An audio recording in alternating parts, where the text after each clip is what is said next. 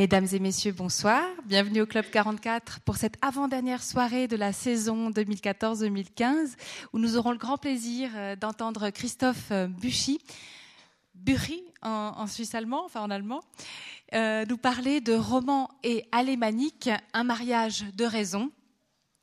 Mais avant de vous le présenter, je vous rappelle, alors d'une part qu'on a notre dernier événement lundi 22 juin avec Axel Kahn, c'est complet certains d'entre vous se sont inscrits, peut-être d'autres pas, par euh, voilà.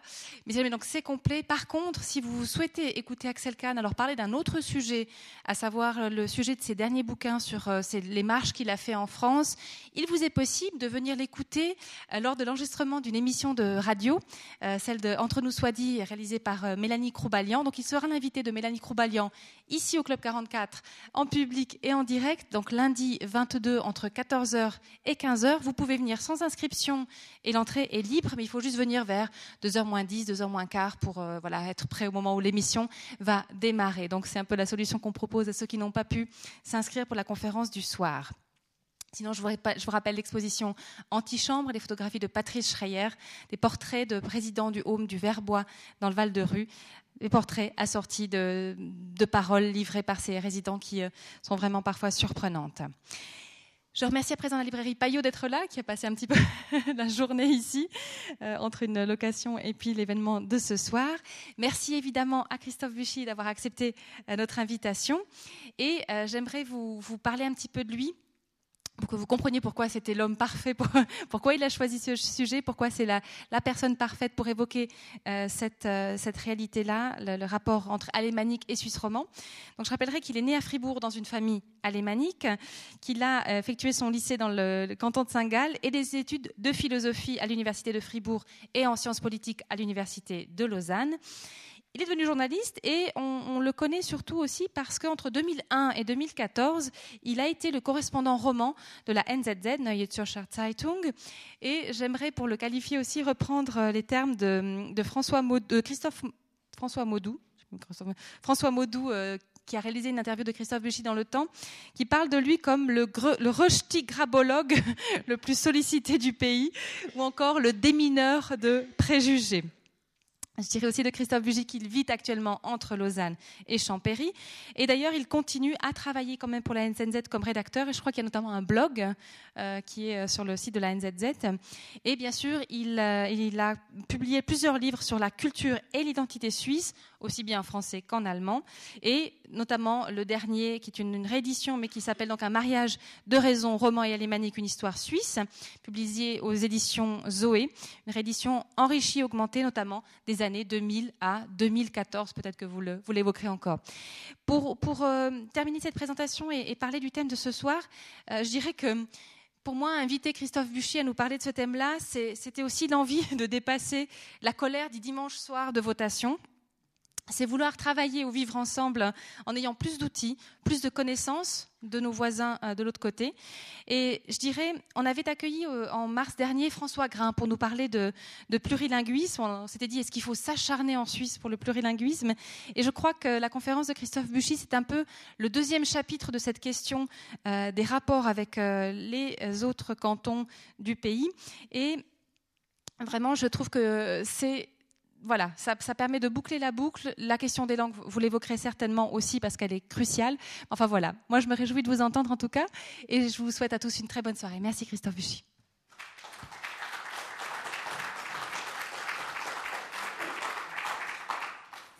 Mesdames et messieurs, bonsoir. D'abord un grand merci au Club 44 et surtout à vous, Madame Bonadonna, de m'avoir invité ici. Ensuite, un grand merci à vous tous et toutes, mesdames et messieurs, qui me faites le cadeau de votre soirée. Euh, je sais qu'il y a, je crois, des stars euh, de l'intelligentsia française aujourd'hui à, Champéry. Bon, moi, je ne suis pas, euh, excuse-moi, à, la Chaux-de-Fonds. Je ne fais pas partie de l'intelligentsia française, mais voilà, j'apprécie beaucoup que vous soyez là. Alors cette invitation est pour moi un grand plaisir et un grand honneur. Un plaisir parce que j'ai certains liens avec la Chaux-de-Fonds pour des raisons autobiographiques et que je n'ai que des bons souvenirs euh, de cette ville. Je l'aime vraiment beaucoup et ce n'est pas une façon juste pour vous, euh, vous emballer. Euh, ensuite, cette invitation m'impressionne aussi un peu, je dois le dire. En premier lieu, à cause évidemment de la grande tradition du Club 44 et de la liste impressionnante de mes prédécesseurs. Euh, suivre euh, Sartre, Mitterrand, c'est comme pas peu de choses pour un petit Suisse allemand comme moi. Mais il y a une autre raison encore pour laquelle je suis un peu impressionné, parce que euh, j'ai vu que dans son invitation aux journalistes, euh, Madame Bonadonna, avec beaucoup d'humour, me présente comme conseiller conjugal qui va se pencher sur le couple chahuté formé par les romans et les alémaniques. Alors je dois vous dire, c'est la première fois que je fais une conférence en tant que conseiller conjugal. Il m'arrive d'être présenté comme journaliste alémanique, comme grabologue, effectivement, mais comme conseiller conjugal, jamais jusqu'à maintenant. Et euh, c'est comme pas rien pour un homme divorcé, d'ailleurs, comme moi. Mais ayant fait mes propres expériences en matière de couple, je sais du moins qu'il faut être prudent avant de donner des conseils aux autres. C'est déjà assez difficile de réussir sa propre vie. Donc si dans la présentation de cette conférence, on me présente plaisamment comme conseiller conjugal, je dois avouer que je l'ai cherché un peu. D'abord en intitulant mon livre Mariage de raison, un choix de titre longuement médité et d'ailleurs approuvé par mon éditrice, Madame Couteau, un choix sur lequel je m'expliquerai euh, dans un petit moment. Ensuite, en donnant mon accord à la couverture de ce livre, euh, qui reprend délibérément la métaphore du couple, en effet, les éditions Zoé ont trouvé pour mon livre cette belle couverture, euh, un peu décalée, sur laquelle on voit un jeune couple de mariés bien sapés, se tournant le dos, chacun avec un attel dans sa main. Je m'expliquerai plus tard sur le sens de cette image, à moins qu'elle parle d'elle-même. Finalement, pour enfoncer le clou, l'adjoint de mon éditrice, euh, Yannick Stasny, s'est fendu d'une belle quatrième de couverture. Et euh, il y dit que je déroule dans ce livre le fil de l'histoire suisse, observant le rude alémanique ravir la langoureuse Romandie. Et euh, il poursuit, c'est en analyste avisé autant qu'en conseiller matrimonial que Buchy répond à la question y a-t-il encore assez de patience pour préserver le ménage helvétique? Ah, C'est magnifique. Peut-être mes amis des éditions Zoé sont peut-être dit qu'un livre de 450 pages, comme assez dense, malgré tous les efforts que j'ai déployés pour le rendre agréable à lire, a tout de même besoin d'un peu de Viagra commercial. Si vous me passez cette image, je l'avoue, pas très romantique et peu adaptée à un couple fraîchement marié. Ces préliminaires étant posés, je veux entrer dans le vif du sujet. Laissez-moi d'abord répondre à cette première question. Pourquoi traitant des relations entre romans et alémaniques parler d'un couple et pourquoi parler d'un mariage de raison? Alors la première raison tient au fait que les Suisses eux-mêmes se représentent souvent les relations entre alémaniques et romans comme étant celles d'un couple. D'ailleurs, on parle aussi dans l'Union européenne du couple franco-allemand. Dans ce couple fédéral, les alémaniques tiendraient en quelque sorte le rôle masculin, donc à la Suisse allemande, l'armée, l'économie, les finances. Et la Suisse romande représenterait en revanche le côté féminin, le savoir-vivre, la douceur, la diplomatie. Il y a d'ailleurs beaucoup d'Alémaniques qui, vont parfois jusqu'à dire que c'est eux qui gagnent l'argent et les romans qui le dépensent. Je ne dis bien sûr pas que les relations alémaniques-romans sont de cet ordre-là, je dis uniquement qu'on se les représente souvent ainsi. D'ailleurs, en présence de la déléguée cantonale à l'égalité, je n'oserais pas évidemment faire ce genre de, commentaires sur le couple alémanique roman. Mais si je parle de mariage de raison, il y a encore une raison plus profonde. Dans mon esprit, ce choix a une signification à la fois positive et négative. Le sens négatif, de toute évidence, un mariage de raison n'est pas, ou n'est pas en premier lieu, un mariage d'amour même si l'amour, me suis-je laissé dire, peut se développer peu à peu dans les relations de mariage de raison. En d'autres termes, si les romans et les alémaniques se trouvent aujourd'hui sous un même toit, ce n'est pas qu'un amour irrésistible les ait portés les uns vers les autres. L'histoire suisse le montre clairement. Ça, c'est en quelque sorte le sens négatif de la métaphore. Mais il, y a, aussi une signification positive. Un mariage basé sur la raison, ce n'est tout de même pas si mal. Les relations entre les peuples et les cultures ont besoin, en tout cas, d'une chose, à savoir de raison, vernunft.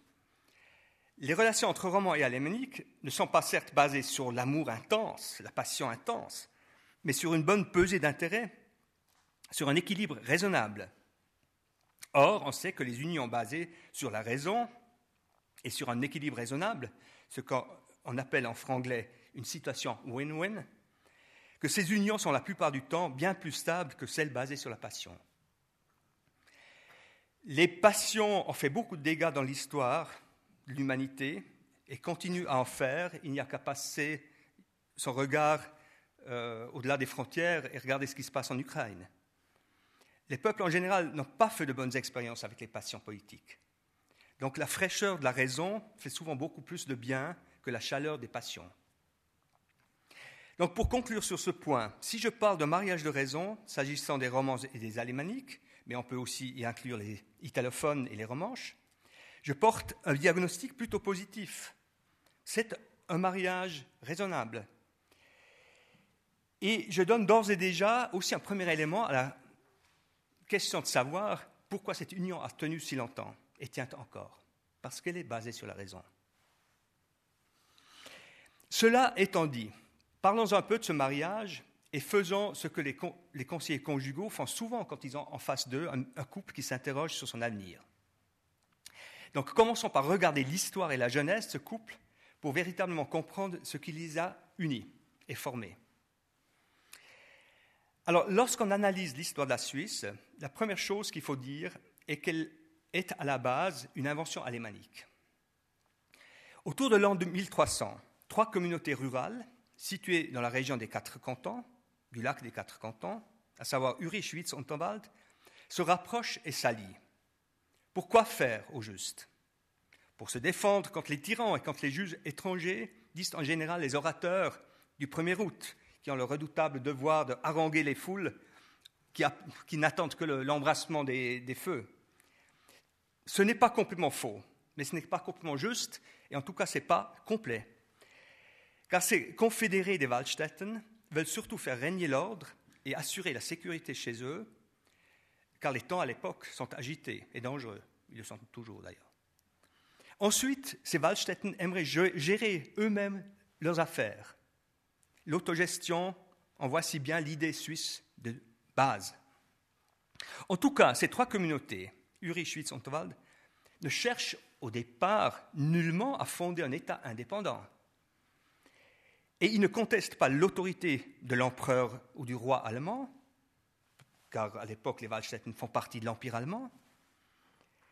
Bien au contraire, ils cherchent sa protection pour mieux lutter contre les petits seigneurs locaux au jeu de, Yas, on dirait qu'il joue le roi pour prendre la dame et le valet.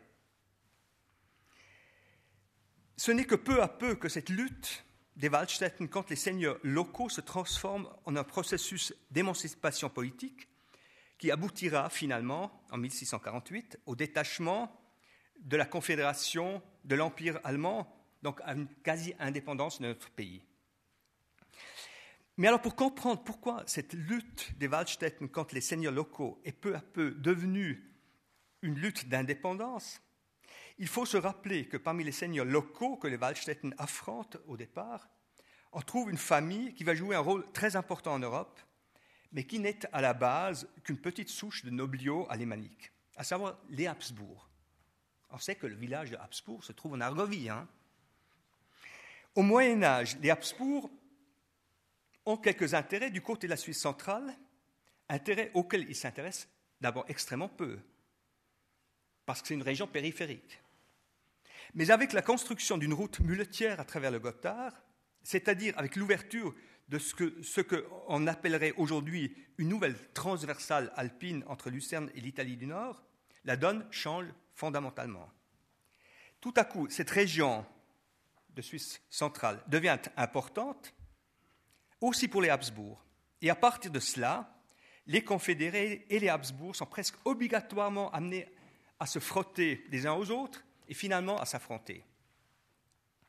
Et dès le moment où les Habsbourg squattent aussi le trône de l'empereur allemand, la lutte des confédérés contre Habsbourg se transforme peu à peu en un mouvement d'émancipation à l'égard de l'Empire allemand. Alors, la route du Gothard, nous l'avons dit, joue un rôle capital dans le premier développement de la Suisse. Dans un premier temps, les confédérés essayent de contrôler son accès nord, d'où l'alliance des Waldstätten avec Lucerne, puis avec Zug, surtout avec Zurich. Mais peu à peu, les Waldstätten, en euh, entrepreneurs intelligents, cherchent aussi à contrôler la rampe sud de la route du Gothard.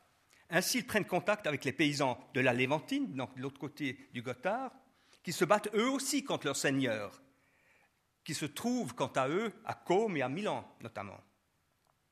Finalement, au XVe siècle, les confédérés prennent le contrôle de la Léventine avant de conquérir les autres parties de l'actuel canton du Tessin. Donc la première extension de la confédération en terre latine a lieu du côté sud, du côté du Tessin actuel, et il est d'ailleurs très amusant de constater que la Suisse italienne est ainsi plus ancienne que la Suisse romande. Donc on voit, il y a dans ce premier saut de la Confédération, à travers les frontières linguistiques, peu d'amour et de passion et d'intérêt pour le Sud, je ne sais pas, pour euh, la douceur de vivre euh, italienne, mais plutôt de la réelle politique et la recherche de l'intérêt politique et surtout économique.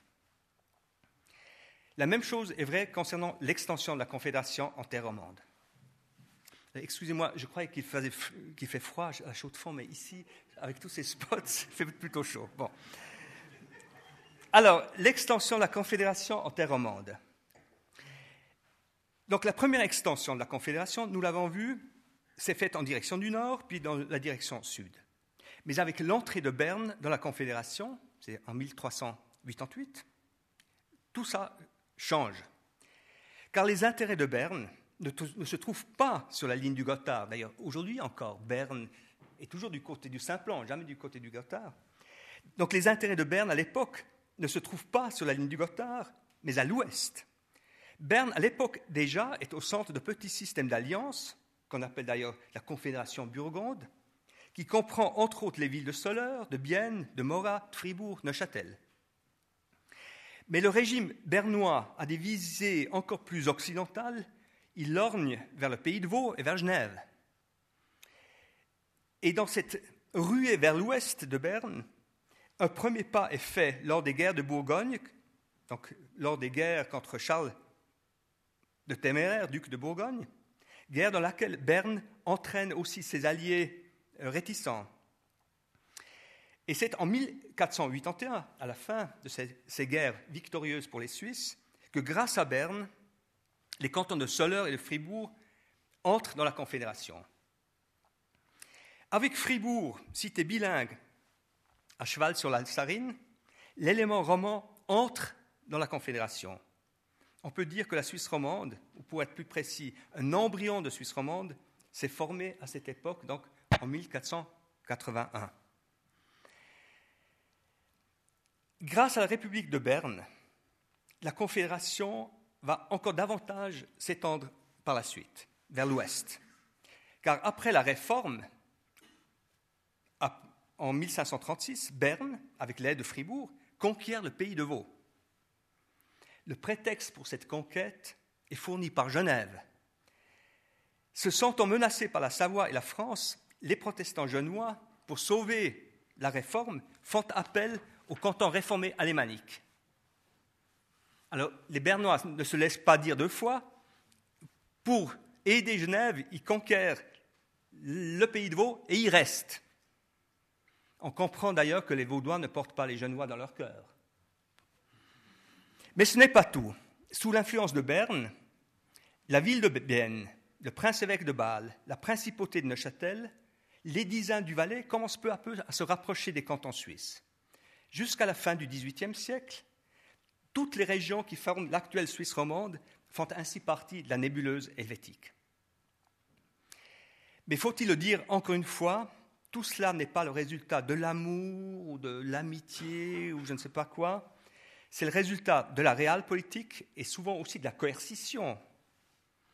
Pour filer la métaphore du couple,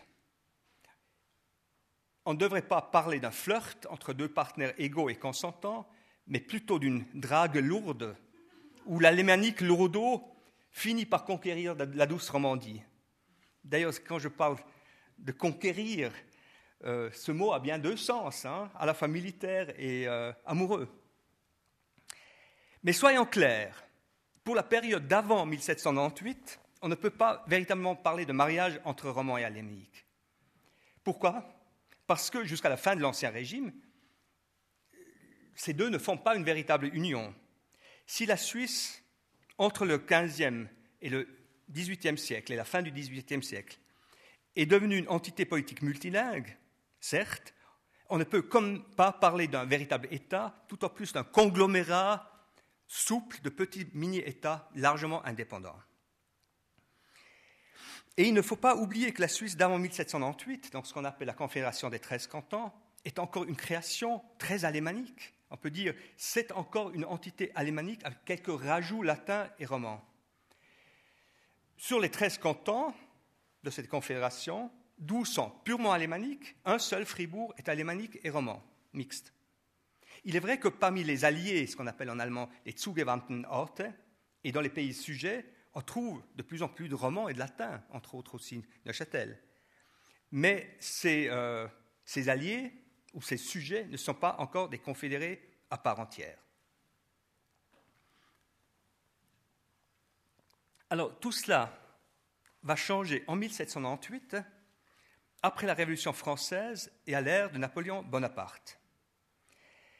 Sous la pression des baïonnettes français, la Confédération, à ce moment-là, se transforme en République helvétique, une et indivisible, selon le modèle français. On peut dire une, indivisible, mais aussi trilingue. Tous les citoyens sont déclarés égaux. Donc, après des années, des décennies, voire des siècles de concubinage, les Romans, les Alémaniques et les Tessinois concluent une sorte de mariage. Mais c'est encore un mariage forcé, sous la pression de marieurs qui s'appelle Napoléon Bonaparte. Or, les mariages forcés, comme on sait, sont souvent pas très heureux, et ce mariage non plus n'était pas très heureux. Cette république helvétique une et indivisible, très rapidement, a, euh, dévié dans la guerre civile entre fédéralistes, centralisateurs, si bien que la Suisse bientôt euh, a ressemblé un peu à ce que les Balkans étaient dans les années 1990. Euh, Et en désespoir de cause, en 1803, Napoléon Bonaparte, avec la médiation, euh, change encore une fois les choses et fait de nouveau de la Confédération une alliance de cantons souverains. Mais bonne nouvelle, cette nouvelle confédération, donc issue de la médiation, ne comprend plus uniquement 13 cantons, mais 19. Donc il y a six cantons nouveaux dans Vaud, Tessin, Grison, donc trois cantons partiellement ou entièrement romans ou latins. En revanche, Neuchâtel, Genève et le Valais manquent encore à l'appel. Alors, ceci est corrigé en 1814-1815, donc au Congrès de Vienne, dont on fête actuellement le bicentenaire, donc à la fin de l'époque napoléonienne. Grâce au congrès de Vienne, ces trois cantons, donc Neuchâtel, Genève, Valais, entrent finalement dans la Confédération. Euh, on sait que le congrès de Vienne prend encore une autre décision lourde de conséquences en attribuant l'ancien territoire du prince-évêque de Bâle, c'est-à-dire le Jura et le Lauphonnais, au canton de Berne. On connaît la suite. Mais euh, quant au nouveau canton de Neuchâtel, c'est un véritable hermaphrodite politique à la fois canton suisse et principauté sous la souveraineté du roi de Prusse. Donc Neuchâtel est à la fois royal et républicain. Il fallait y penser.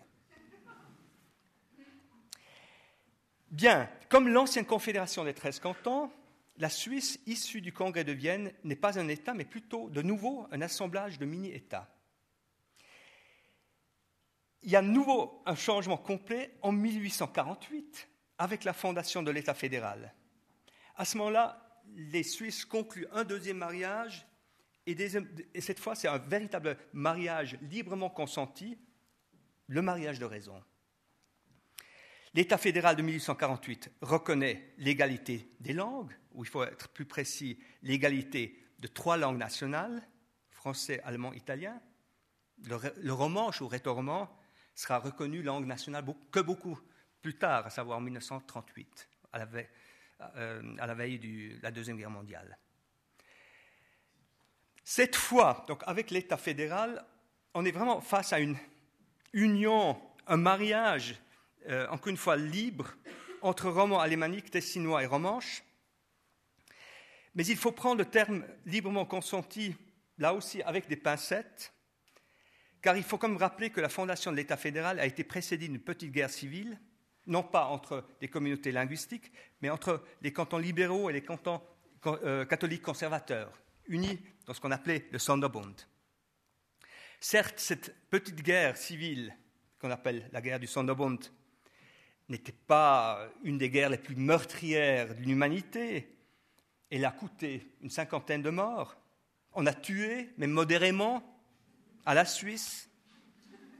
Mais tout de même, la Suisse moderne n'est pas le fruit de l'amour, il faut bien le dire, mais plutôt de la raison politique.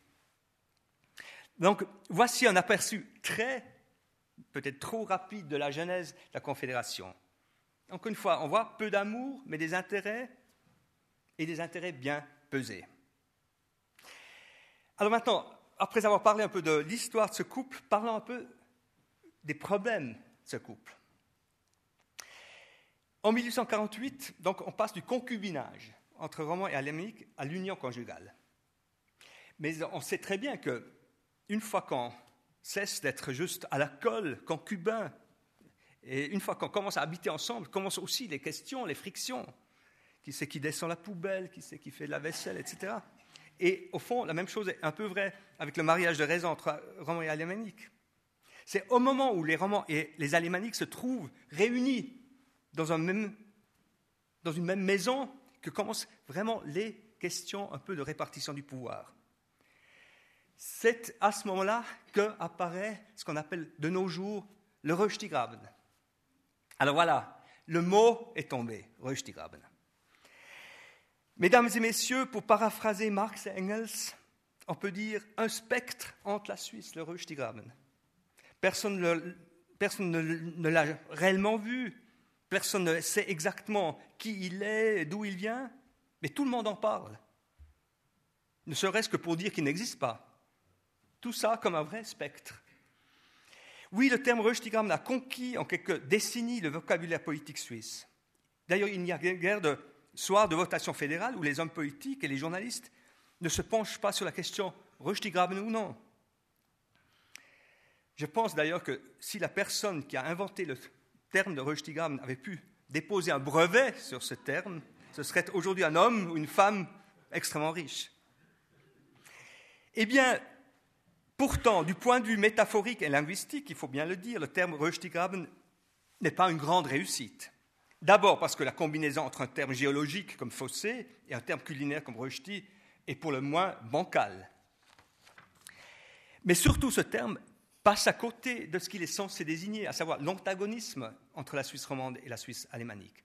D'abord parce que les Rösti sont mangés partout en Suisse, dont ils constituent un véritable plat national, et même les Rösti sont mangés de plus en plus à l'étranger, en France même.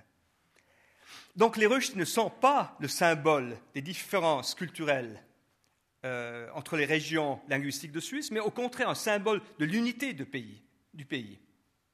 Ensuite, on peut dire que même étymologiquement, ce terme témoigne davantage de symbiose que de division. Le terme rösti est de la même famille, de toute évidence, que le français rôtir ou l'italien arrostire ou l'anglais to roast.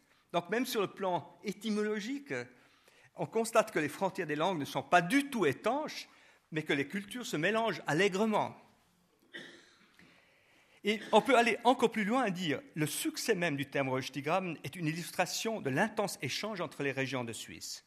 Ce terme, nous l'avons dit, s'est répandu dans tout, le pays. On parle de fossato des Rösti en Suisse italienne, de barrière des Rösti en Suisse romande, euh, et ce terme a même créé des clones. Aujourd'hui, on dit le polenta, euh, le fossé de la polenta pour parler des différences entre la Suisse et le Tessin. On parle même de Bratwurstgraben pour parler des difficultés de la Ostschweiz, de Saint-Gall avec la Berne fédérale, etc. Donc ce terme se répand de plus en plus dans toute la Suisse, ce qui montre bien que, encore une fois, les frontières linguistiques ne sont pas étanches. Bref, pour, parler des différences culturelles entre les régions linguistiques de Suisse, euh, il y a mieux. Le terme ostigramme est plus que bancal, il est carrément faux. Mais alors, s'il est faux, se pose la question, pourquoi ce terme inélégant, bancal, a-t-il pu avoir un tel succès? Je pense la raison est double. La première raison tient au caractère paradoxal de ce néologisme. Il, dramatise et il dédramatise en même temps. Le terme fossé dramatise, car un fossé entre deux parties d'un pays, c'est comme pas une bonne chose. Mais en accolant à ce terme le sympathique mot rejeti, on signale aussitôt que les choses ne sont pas si graves que cela. Donc ce terme est empreint à la fois d'ironie et de paradoxe, et il est parfaitement adapté à l'ère médiatique, car les journalistes, dont je fais partie, aiment, bien aiment beaucoup jouer à ce jeu, donc à la, fois être un peu pompier, un peu euh, incendiaire en même temps. Mais je vois encore une autre raison, peut-être plus profonde, au succès du terme Röstigraben. Tout flou qu'il soit, ce terme n'est pas complètement dénué de sens et de fondement, et diffusément, on se rend bien compte qu'il correspond à une certaine réalité, même si cette réalité est souvent difficile à cerner. Alors essayons de cerner un peu. On peut dire que les relations entre roman et alémanique n'ont jamais été simples et constituent une problématique aussi ancienne que la Suisse moderne. Donc, comme je l'ai déjà dit, c'est en 1848, c'est au moment où la Suisse se crée, la Suisse moderne se crée, qu'apparaissent les premières frictions réelles entre romance et alémanique. Voyons quelques exemples. Les pères fondateurs de l'État fédéral de 1848 ont un souci majeur, et ce souci, c'est d'abord de créer ce qu'on pourrait appeler, avec un terme moderne, un espace économique suisse. Alors, pour cette raison, ils introduisent le droit de libre établissement pour presque tous les Suisses, pas tout à fait tous, les Suisses de confession chrétienne. Donc, ils, établissent ce qu'on appelle aujourd'hui la libre circulation des personnes. De plus, ils suppriment les douanes intérieures, ce qui fait d'ailleurs perdre une bonne partie de leurs recettes au canton, ce qui est une catastrophe pour Tessin notamment. Et ensuite, ils nationalisent la poste, donc espace économique. Et finalement, les pères de l'État fédéral veulent unifier la monnaie. Mais alors se pose la question, d'ailleurs c'est la même question que euh, l'Union européenne a dû se poser avec l'euro. Si on veut unifier euh, la monnaie, quelle monnaie prendre? Quel système monétaire prendre? Alors, on voit tout à, coup apparaître déjà justement des différences entre romans et alémaniques, parce que les romans, mais pas seulement les romans, aussi les balois d'ailleurs, optent pour un franc, un peu calqué sur le franc français et basé sur le système décimal. Ça, c'est un camp. De l'autre côté, il y a un autre camp formé par la majorité des cantons alémaniques qui préfèrent garder le vieux système du florin, le golden, qui est d'ailleurs aussi très courant dans le sud de l'Allemagne. Donc on a un premier Röstigraben autour de la monnaie. Un problème similaire se pose pour les poids et mesures qu'on veut unifier. Là aussi question, se pose la question unifier, mais comment? Alors il y a un camp roman qui veut s'inspirer du système décimal français, avec les mètres, kilomètres, litres, etc une majorité des Alémaniques trouvent ce système trop révolutionnaire, trop novateur, et préfèrent garder les vieilles mesures, comme le pied, le beau, etc. Un peu comme les Anglais qui ont gardé ces vieilles mesures. Alors maintenant, qu'est-ce qu'on fait? C'est très intéressant. Qu'est-ce qu'on a fait en 1848 Eh bien, les Suisses ont fait ce qu'ils savent faire en pareil cas. Ils coupent la poire en deux. Pour la monnaie, on choisit le franc. C'est une victoire du camp roman et pour les poids et mesures, on garde, en tout cas pour l'instant, les anciennes mesures. Victoire du camp alémanique. Donc on peut dire c'est 1 à 1. Ce n'est que bien plus tard, en 1874, que le système métrique sera définitivement adopté aussi par les cantons alémaniques.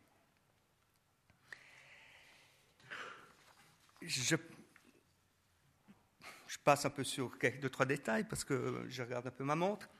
Mais la grande épreuve pour les relations entre romans et alémaniques intervient en 1914, avec la Première Guerre mondiale, dont on a fêté l'année passée la de centenaire du début. On a commémoré donc en 2014 le centenaire de l'éclatement de la Première Guerre mondiale, qui fut une catastrophe pour la plupart des pays européens. La Suisse a été épargnée par la guerre, Dieu merci. Pourtant, pour notre pays aussi, 1914 fut une mauvaise année. L'unité du pays, et surtout l'entente entre romans et alémaniques, est alors soumise à rude épreuve, surtout pour des raisons de politique internationale. En effet, la majorité des cantons, à l'époque, soutient ouvertement la France et l'Angleterre, alors qu'une majorité des alémaniques sympathise avec l'Allemagne et l'Autriche ou préconise une neutralité prudente.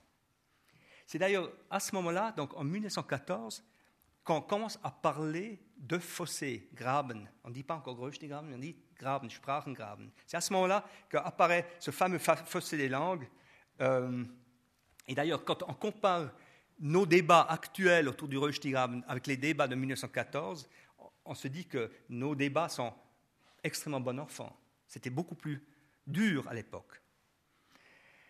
Il est vrai qu'une partie des Alémaniques, surtout dans l'élite économique et militaire, garde, manquent à l'époque, donc au début de la Première Guerre mondiale, de sensibilité pour les régions latines du pays. En août 1914, l'élection du commandant de corps Ulrich Wille, grand admirateur de l'Empire allemand et propagateur du drill prussien, donc l'élection de Ulrich Wille comme général de l'armée suisse, est vécue par une partie des citoyens, notamment en Suisse romande, comme une véritable provocation. D'ailleurs, il, est comme intéressant de savoir que Velay, qui a ce nom qui sonne très allemand, était un Vuy originaire du canton de Neuchâtel. Et les tensions entre alémaniques et romans restent extrêmement vives pendant toute la guerre, la première guerre. Et ce n'est que l'apparition de conflits sociaux et surtout de la grève générale de 1918 donc de ce qu'on appelle le fossé social, qui fait peu à peu oublier le fossé des langues.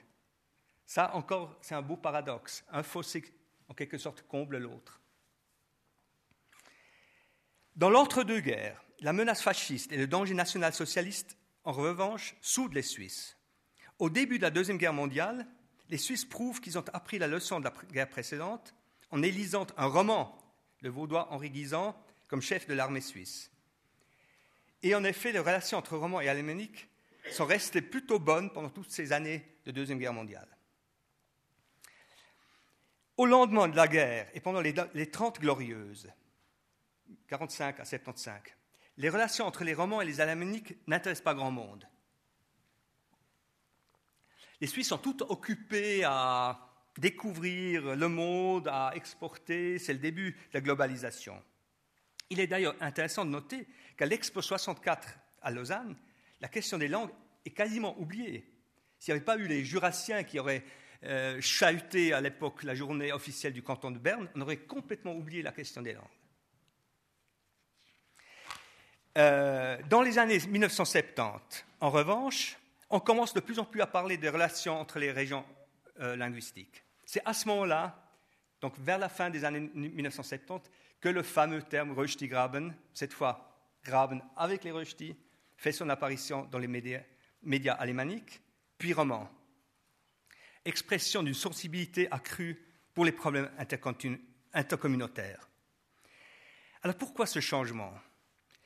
De multiples raisons ont pu jouer un rôle et dans mon livre, j'essaie d'en analyser quelques-uns, quelques-unes. J'aimerais en citer trois uniquement. Premièrement, la question jurassienne apparaît et montre que la Suisse aussi a des problèmes de minorité. Deuxièmement, la crise économique consécutive au choc pétrolier de 74 frappe durement en particulier l'horlogerie et l'industrie des machines de la Suisse romande et de l'arc jurassien. Alors on assiste aussi à la reprise de grandes entreprises romandes par des industriels et financiers alémaniques. Euh, notamment aussi dans l'horlogerie, la reprise par le groupe Swatch. Autre conséquence de la crise, la concentration des centres de décision autour de Zurich, dans une région qu'on appelle alors le Triangle d'Or. D'où une légende qui naît à cette époque qui veut que l'avion matinal de Swissair entre Genève et Cloten euh, est rempli de managers romans qui vont chercher leurs ordres à Zurich. Remarquant qu'aujourd'hui, quelques-uns seraient bien contents d'aller uniquement jusqu'à Zurich pour ça. Et d'ailleurs, il n'y a même plus de vol Swissair ni de Swissair. Un troisième facteur explique la nouvelle actualité du Röstigramm dans les années 70 et 80. Dans ces années-là, la question européenne s'invite au cœur de la politique suisse, tendant durement les relations entre une partie des romans, nettement europhiles, et une majorité d'alémaniques et de Tessinois, plutôt eurosceptiques. Le Big Bang arrive en décembre 1992, lors de la votation fédérale sur l'entrée de la Suisse dans le l'EEE, Espace économique européen, votation qui révèle un véritable fossé entre les régions du pays et qui crée un séisme dans le paysage politique suisse. Heureusement, j'arrive peu à peu à la fin de ce grand envol historique, heureusement, à partir du nouveau millénaire, ces relations entre alémanique et roman se décrispent de nouveau. Avec la voie bilatérale, la Suisse trouve une sorte de troisième voie entre l'adhésion et le Alleingang, une sorte de ligne médiane qui arrive à rallier le suffrage d'une confortable majorité des citoyens. Il y a autre chose. Le début des années 2000 marque aussi le début d'un extraordinaire redécollage économique, particulièrement en Suisse romande et dans l'arc euh, lémanique. Euh, lémanique, mais aussi euh, jurassien et notamment dans la région horlogère. Donc fini dès lors les temps où les romans passaient pour les oublier de la prospérité. D'ailleurs, avez-vous noté qu'on ne parle plus depuis longtemps de triangle d'or? Concernant le Grand Zurich C'est un terme qui a disparu. Contrairement au Röstigramm. Dans d'autres domaines aussi, les années 2000 à 2014 apportent une détente évidente entre roman et alémanique. J'essaie d'en parler plus en détail dans mon livre. Ainsi, sur environ 130 votations fédérales que j'ai analysées, une toute petite minorité seulement révèle une forte différence entre les régions linguistiques. Alors, ce qui s'est passé le week-end passé, c'est une, évidemment, c'est un Röstigraben.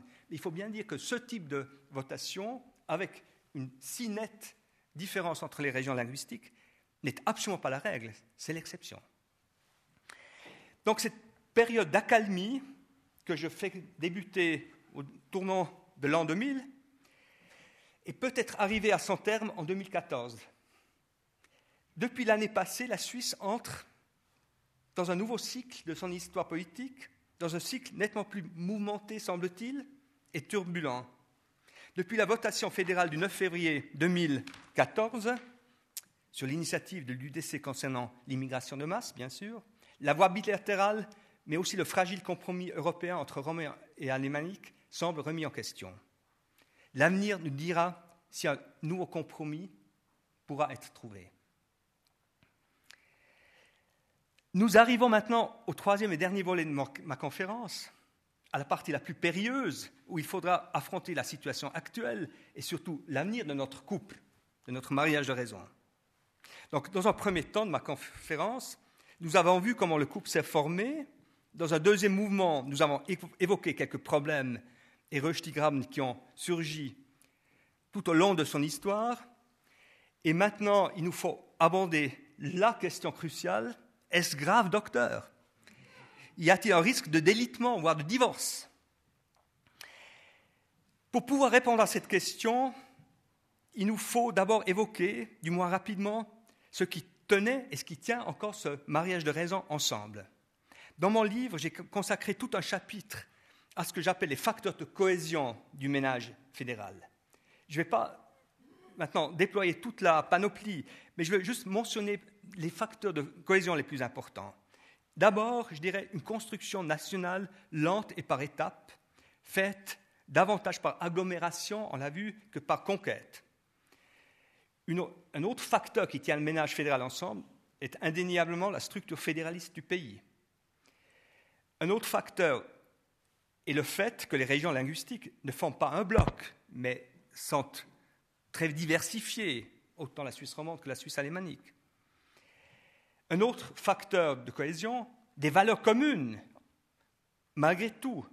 Donc tous les Suisses euh, témoignent d'un attachement à la démocratie consensuelle, au fédéralisme, à ce qu'on appelle les valeurs suisses, qui relèvent un peu de l'éthique protestante, le travail, la précision. Tout ça, c'est des, valeurs suisses auxquelles toutes les régions linguistiques adhèrent. Un autre facteur de cohésion, l'attachement à un, État light. Nous, on n'aime pas, comme euh, les Français, un État euh, comme ça monarchique. Je pense aucun roman aimerait vivre dans un pays où le Premier ministre va à un match de football en avion avec ses deux enfants. Impensable. Euh, on peut aussi dire le principe de milice et de subsidiarité font partie de ces valeurs suisses. Et puis alors, parmi les facteurs de cohésion, n'est pas notre liste, l'extraordinaire réussite de la Suisse sur le plan économique. Voici ce qui unit la Suisse et voici ce qui tient aussi les romans et les alémaniques ensemble.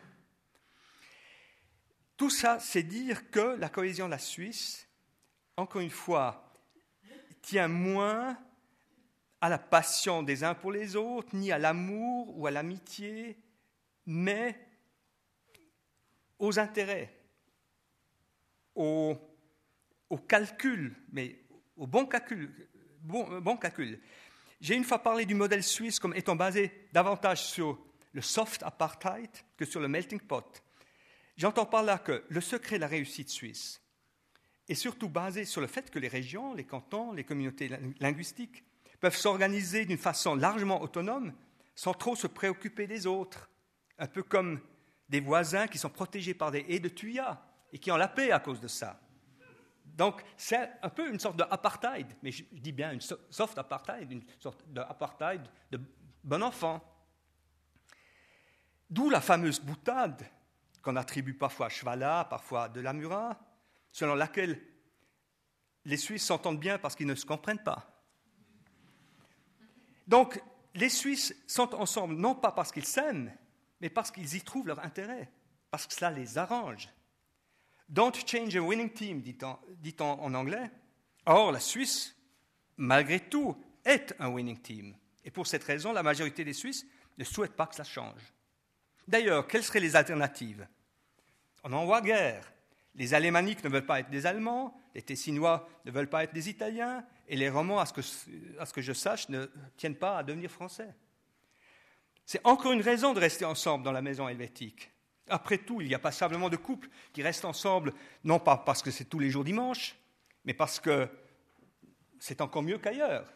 Et pourquoi pas après coup? Ce n'est pas une mauvaise raison de rester ensemble.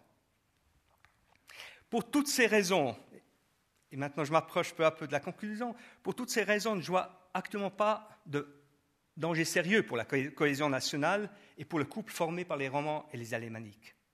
Et l'absence de passion n'y change absolument rien. Je ne suis donc pas très pessimiste pour ce mariage. La Suisse existe, et à mon avis, elle existera encore longtemps, alors qu'ailleurs, on voit que l'Ukraine est menacée de dislocation et que l'Écosse et la Catalogne flirtent avec l'autonomie, si ce n'est avec le séparatisme. Et pourtant, cela ne doit pas nous inciter à verser dans un optimisme béat. Si le modèle suisse est encore et toujours une réussite, il ne faut pas se voiler la face devant le fait que cette réussite aussi a des côtés ombres. En premier lieu, nous l'avons mentionné, la question européenne pèse comme une chape de plomb sur la politique suisse. Depuis le 9 février 2014, l'avenir de la voie bilatérale est incertain. Si la Suisse ne trouve pas un nouvel arrangement avec l'Union européenne, on peut s'attendre à un regain de tension entre les deux Suisses. D'un côté, la Suisse tournée vers l'extérieur et désireuse de s'intégrer dans la communauté internationale, et de l'autre côté, une Suisse identitaire, soucieuse des acquis et chatouilleuse sur les questions de souveraineté nationale. Cela pourrait rouvrir aussi de vieilles blessures et raviver les tensions entre une partie des romans et des alémaniques. Ce, n'est pas une certitude, n'est-ce pas? Je ne veux pas du tout exclure que la Suisse trouvera une issue euh, à sa crise avec, euh, avec l'Union européenne, mais ce n'est tout de même pas certain. Mais il y a d'autres questions. Il se peut aussi que la politique intérieure provoque de nouvelles tensions, euh, creuse de nouveaux Röstigraben.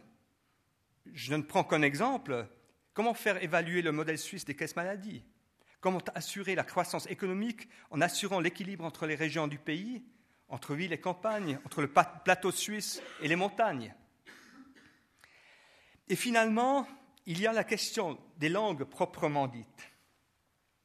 Longtemps, le modèle suisse a fonctionné sur l'idée que les Suisses s'entendent tous, plus ou moins, dans les langues nationales, ou en tout cas euh, comprennent le français et l'allemand, les deux langues nationales les plus importantes. Ce modèle suisse de nos jours est remis en question, notamment par la montée de l'anglais. Certes, j'ai tendance à dire qu'il vaut mieux que les Suisses se parlent en anglais que pas du tout. Mais si un jour on ne se parlait plus qu'en anglais, ce serait comme la fin de l'idée suisse. L'intérêt des romans pour l'allemand et pour le Schweizerdeutsch n'est en général pas très développé. Et la francophilie alémanique, qui existe encore, mais est comme en train de s'étioler, c'est un autre problème. Et s'ajoute à ce qu'on appelle parfois, en exagérant un peu, le fossé du Schweizerdeutsch, à savoir le fait que nous, alémaniques, sommes parfois réticents ou avons parfois de la peine à parler Hochdeutsch, même quand nous nous trouvons en face de romans et d'autres allophones. Donc, en matière, euh, en matière de langue, il y a à dire. Il y a toute la question de l'enseignement des langues euh, à l'école.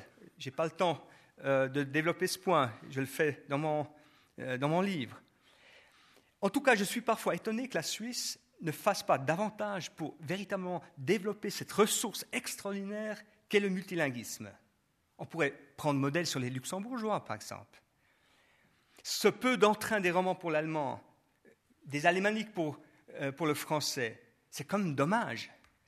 C'est dommage et ça prive la Suisse, et là je pense que je suis tout à fait d'accord avec François Grain qui a parlé ici, semble-t-il, il y a quelques semaines. Euh, prive la Suisse d'un atout extraordinaire qui pourrait être un avantage concurrentiel formidable dans la concurrence internationale et un véritable joker pour les Suisses sur le marché mondial du travail qui se mondialise de plus en plus. Car il faut bien dire, l'anglais, ça, devient de plus en plus le standard minimum. Si les Suisses veulent avoir une longueur d'avance sur le marché du travail international, ils doivent savoir l'anglais plus d'autres langues. Donc, il y a là véritablement une ressource qui n'est pas assez développée. Tout cela n'est pas très mirobolant. Et bien sûr, on ne peut que souhaiter que les Suisses, ou que la majorité des Suisses, témoignent davantage d'intérêt les uns pour les autres. Il est vrai que les Suisses, dans ce sens, font parfois penser un couple qui reste ensemble, qui finalement s'entendent même pas si mal que ça, mais un couple qui soit peu qui partagent peu de choses, où chacun fréquente ses propres amis, euh, avec ses propres hobbies. Donc, ressemble un peu à ces couples qui finissent par vivre plus dos à dos qu'ensemble. Euh. Et euh, c'est bien ce danger que la couverture de mon livre essaie de signaler avec une trace d'humour, parce que sans l'humour, de toute façon, la vie est invivable. Donc, ce manque d'intérêt, encore une fois, n'est pas un danger pour la cohésion nationale, qui, est basé, je le dis et je le redis encore une fois, sur d'autres facteurs. Mais ce manque d'intérêt est indéniablement un échec pour le vivre ensemble. On pourrait dire les choses ainsi, la Suisse ne fait pas mal, mais elle pourrait faire mieux. Je suis presque à la fin un conseiller conjugal, et il semble que je suis un conseiller conjugal, ne doit pas se défiler, et donc je ne veux pas me défiler. Donc je veux donc, je veux donc, en fin de cette conférence, poser mon diagnostic et répondre d'une façon précise aux questions que Mme Bonadonna a posées dans la présentation de ma conférence euh, sur, sur l'Internet. Qu'en est-il ce ménage? Est-ce qu'il va encore tenir ensemble? Alors ma réponse est la suivante. Oui, ce couple tient, et je pense qu'il tiendra encore un bon bout de temps. Non, un divorce n'est pas en vue. Mais un peu plus de libido, un peu plus de passion ne ferait pas de mal à ce ménage. Mesdames et messieurs, je vous remercie de votre attention.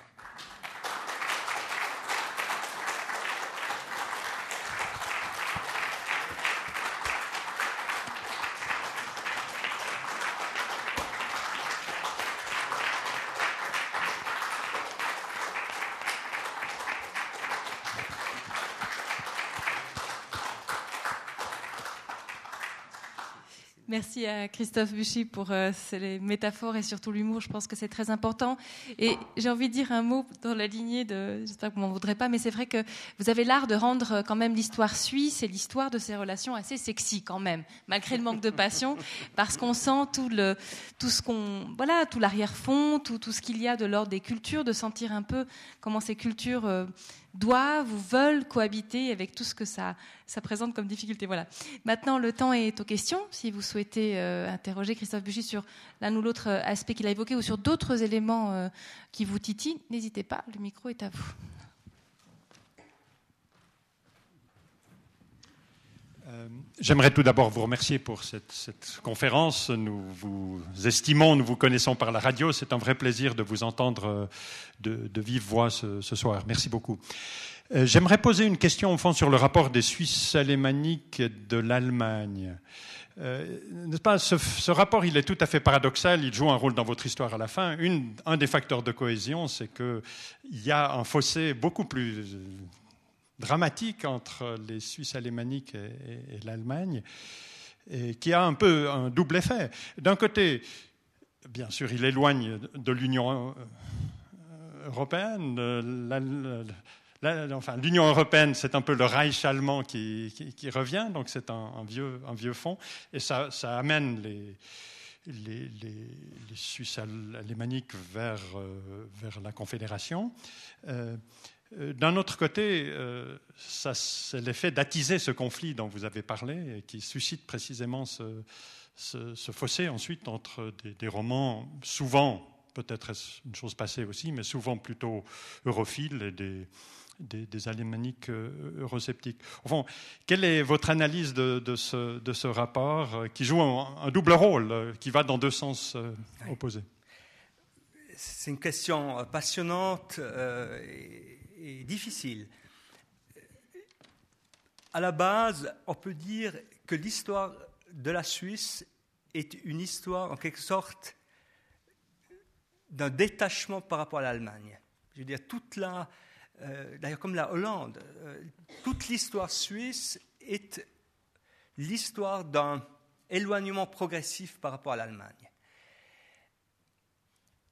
je peux peut-être ouvrir une petite parenthèse par rapport à la question de la langue. Ce qui est très intéressant, euh, on n'a pas parlé du Schweizerdeutsch parce que je me suis dit, euh, souvent dans les conférences, trois quarts des discussions portent sur le Schweizerdeutsch.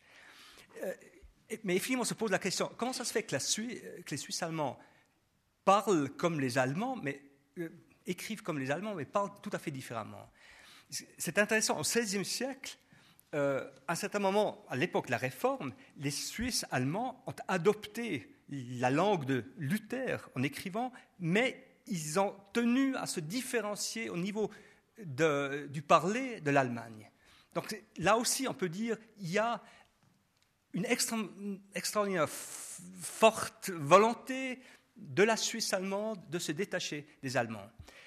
Ensuite, alors on pourrait euh, refaire l'histoire. Il y a eu très longtemps, l'Allemagne, politiquement, n'était pas une menace pour la Suisse parce que l'Allemagne était extrêmement euh, émiettée. Euh, il y avait le, duché de Baden, enfin, il y avait tout, plein de petits, petits États. Mais au XIXe siècle, au moment où Bismarck a unifié l'Allemagne et a créé cet empire allemand, le deuxième empire extrêmement fort, militarisé et tout, c'est devenu une menace pour les Suisses allemands aussi.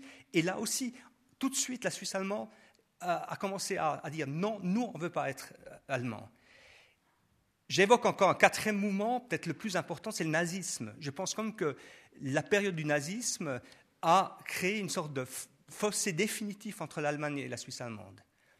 Euh, si on veut pousser un tout petit peu le paradoxe, on pourrait dire que peut-être Hitler était un facteur de cohésion de la Suisse, parce qu'il a détaché les Alémaniques euh, de l'Allemagne.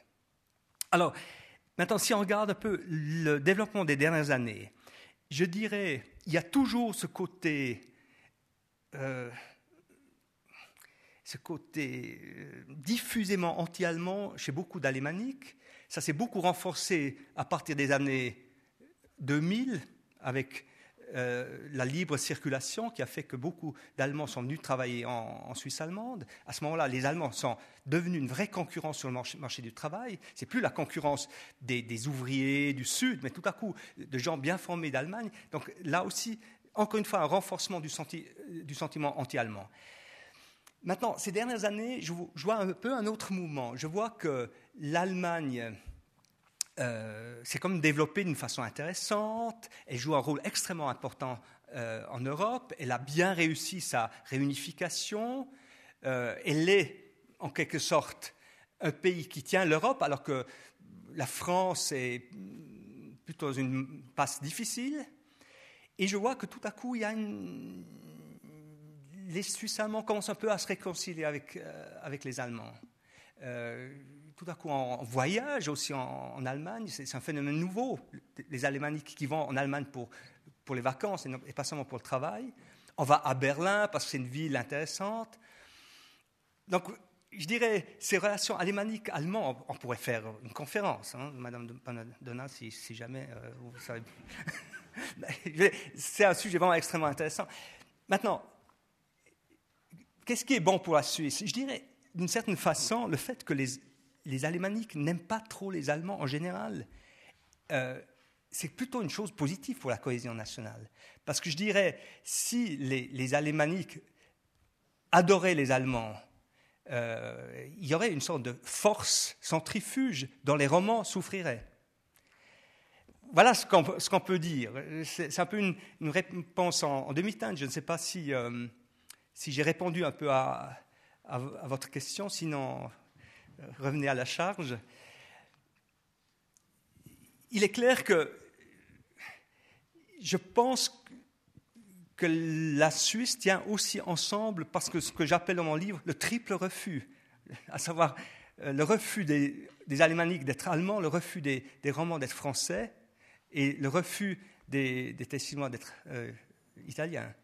Les rétoromanches n'ont pas de problème de refus parce qu'ils n'ont pas de, voisins de même langue. Question ici Oui, est-ce que le fait d'instaurer les, quotas, par exemple dans les commissions fédérales, etc., peut aider à, construire l'amour de ce mariage? Alors, euh, c'est un volet dont je parle dans mon livre. Euh, la, il y a la question de la représentation des minorités linguistiques dans les instances, notamment de la Confédération. Euh, la situation actuellement n'est pas très bonne, je trouve. Elle n'est pas très bonne parce qu'il y a une sous-représentation des romans. Elle n'est pas très forte. Le problème pour le français est plutôt le fait que le français n'est pas assez utilisé comme langue de travail. Il y a, des romans, mais ils sont de plus en plus obligés à parler en allemand. Ça, c'est le problème pour le français. Il y a un grand, grand problème pour l'italien. Quand vous voyez les statistiques de l'administration fédérale, les Italiens sont très bien représentés, enfin les italophones, mais c'est souvent des traducteurs. Et par exemple, actuellement, euh, ce qui manque, c'est des Tessinois chefs euh, d'offices fédéraux. Et l'absence aussi d'un conseil fédéral de langue italienne depuis Cotti aussi se, euh, se fait sentir. Donc pour l'italien, il y a un grand problème. Alors, on a instauré euh, il, y a, peu de temps un nouveau système, on a fait une ordonnance qui règle ça. Ce n'est pas vraiment une ordonnance qui... On évite le terme quota, mais on définit des valeurs statistiques à atteindre. Alors on dit on devrait avoir X% de alémanique, X% de romans, X% de tessinois. Je dirais, si ça ne sert à rien, en tout cas, ça ne fait pas de mal. En allemand, on dit, euh, je ne suis pas sûr qu'on résolve vraiment le problème à la base de cette, façon-là. Parce qu'encore une fois, le problème n'est pas tellement la répartition statistique en général. C'est, euh, le problème est plutôt est-ce que les langues latines sont utilisées vraiment comme langue de travail? Est-ce qu'il y a une fois une loi fédérale euh, qui serait élaborée en italien? On sait que même dans les tractations avec l'Italie, un temps, euh, on n'utilisait pas l'italien, ce qui est comme une langue nationale. Donc je dirais,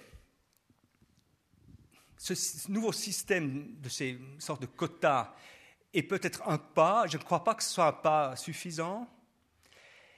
Il y a peut-être aussi un autre problème, c'est que euh, pour qu'il y ait assez de romans, il faut qu'il y ait assez de romans qui aient envie d'aller travailler dans la berne fédérale. Et là, il y a aussi parfois un, problème. il y a un cercle vicieux. Évidemment, plus un département est alémanisé, moins on parle français, plus on parle Hochdeutsch ou Schweizerdeutsch, moins les romans évidemment, ont envie d'y aller. Donc, voilà, là aussi une réponse un peu en demi-teinte. Je pense que ce n'est pas une mauvaise chose, mais je ne suis pas sûr que, euh, que ça va améliorer de façon fondamentale les choses. Question ici. Petite question. Je crois qu'on doit avoir pas mal de compassion pour nos voisins si courtois de Suisse alémanique. La frontière de la Suisse euh, euh, concerne trois cultures latines, de Bâle au Valmouster. Les Suisses allemands sont entourés de trois cultures latines. Et on n'a peut-être pas assez insisté sur cette inauguration du pont de la Poya.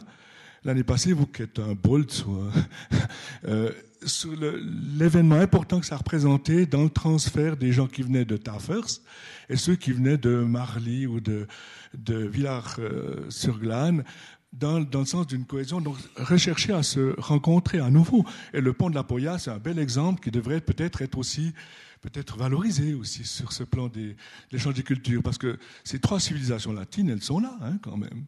Alors que Monsieur vient d'évoquer justement le, ce clou allemand là, qui, sent, qui traverse le Bodensee de, pour ces Turgoviens qui considèrent que c'est un grand canton. quelle est votre impression là-dessus? Alors, le pont de la Poya est un, bel ouvrage. Hein. Euh,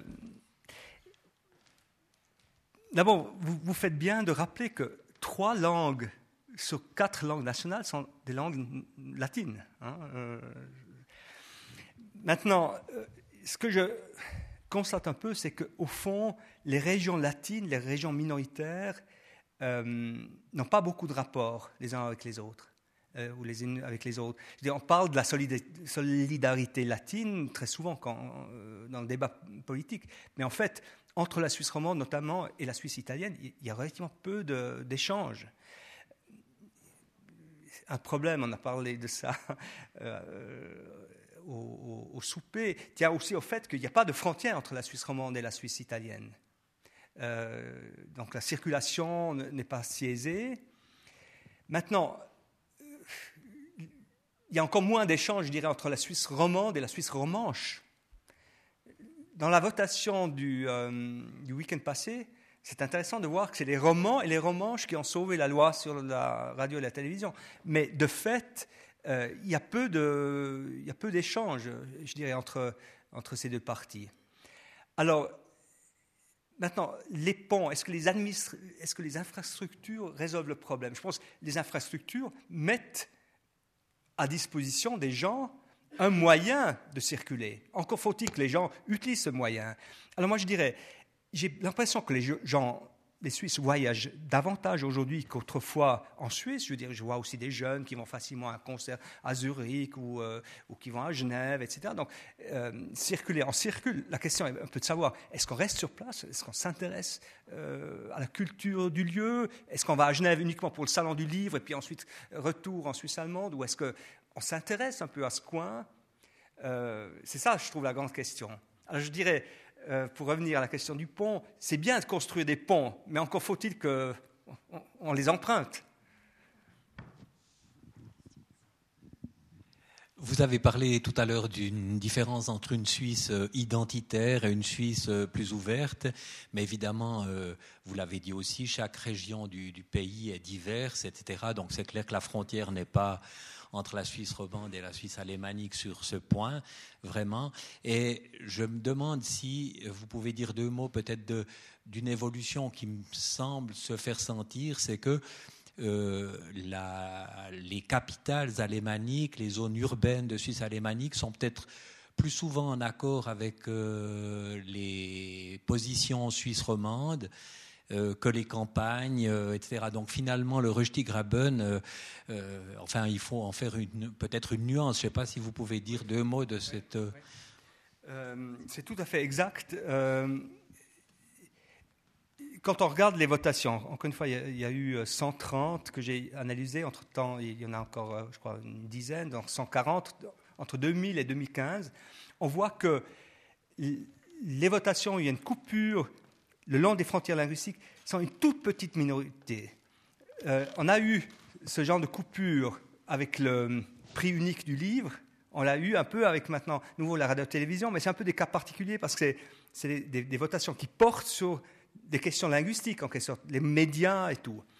Mais une configuration qu'on retrouve maintenant très très régulièrement, c'est effectivement celle que vous avez évoquée, où vous avez d'un côté une Suisse que j'appelle un peu par, par simplification, c'est un peu plus subtil, une Suisse ouverte, disons comme ça.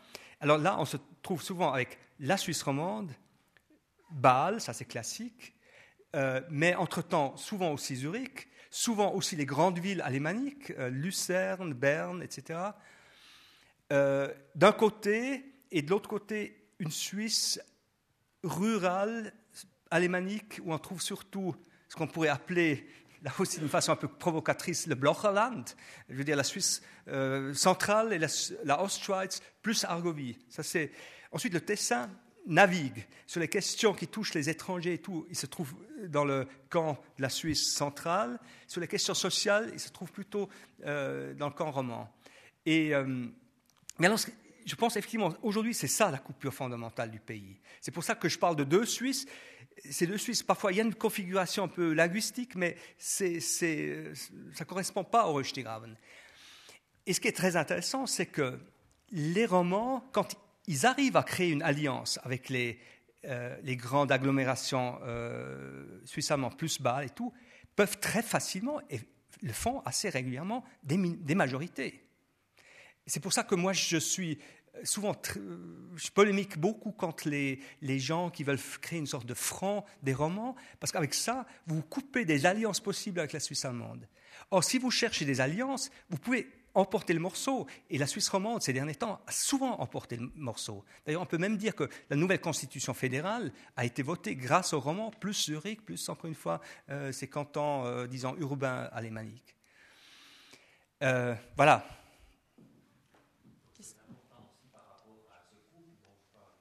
Oui, oui, oui, absolument. alors, je dirais, on pourrait écrire un autre livre hein, où, ce n'est pas, pas la Suisse allemande et la Suisse romande, c'est deux Suisses, j'appelle ça die, die zwei une Suisse tournée vers l'extérieur et une, Suisse tournée vers l'intérieur. Et je pense que ce dont nous avons besoin maintenant en Suisse, c'est une sorte de nouveau contrat ou un compromis entre ces deux Suisses.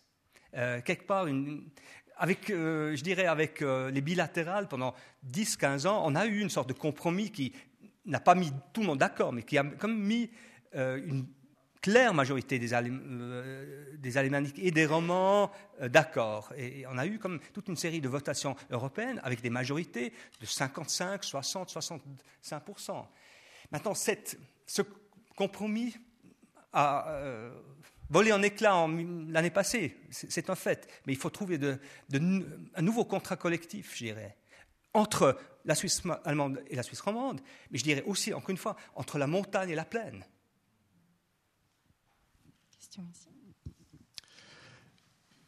Oui, vous avez euh, déploré le fait qu'il n'y ait pas suffisamment de Suisses romans qui aient travaillé. Vous avez pris l'exemple de Berne en disant qu'ils entendraient le Hochdeutsch et le Schweizerdeutsch.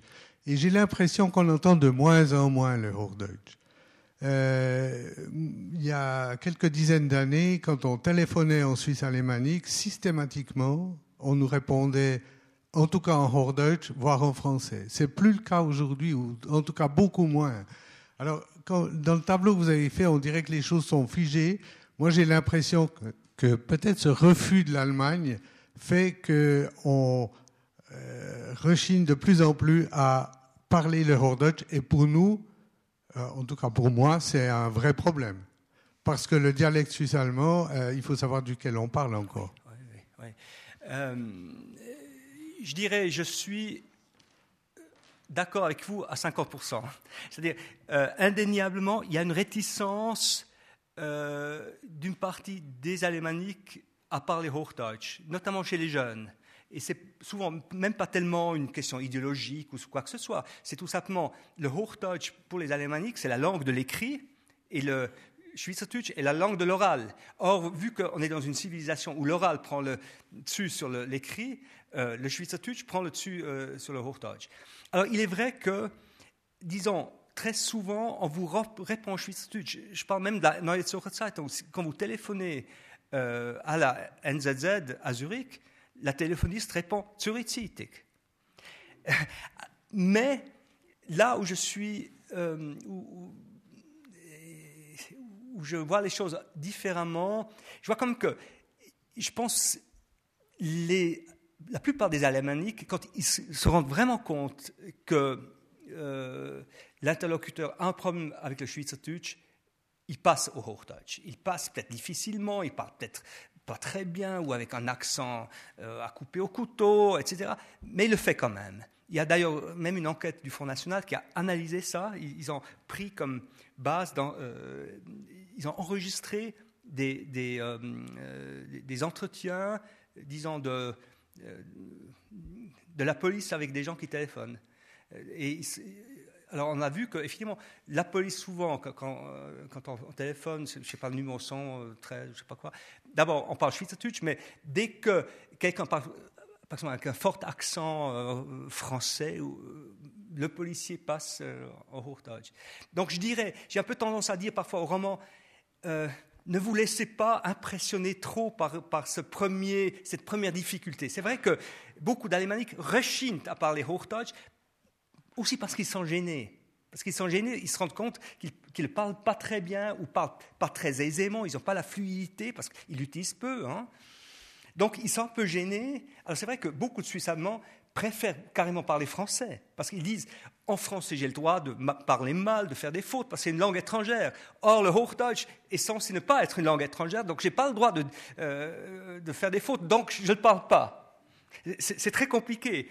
Mais je dirais, je ne crois pas.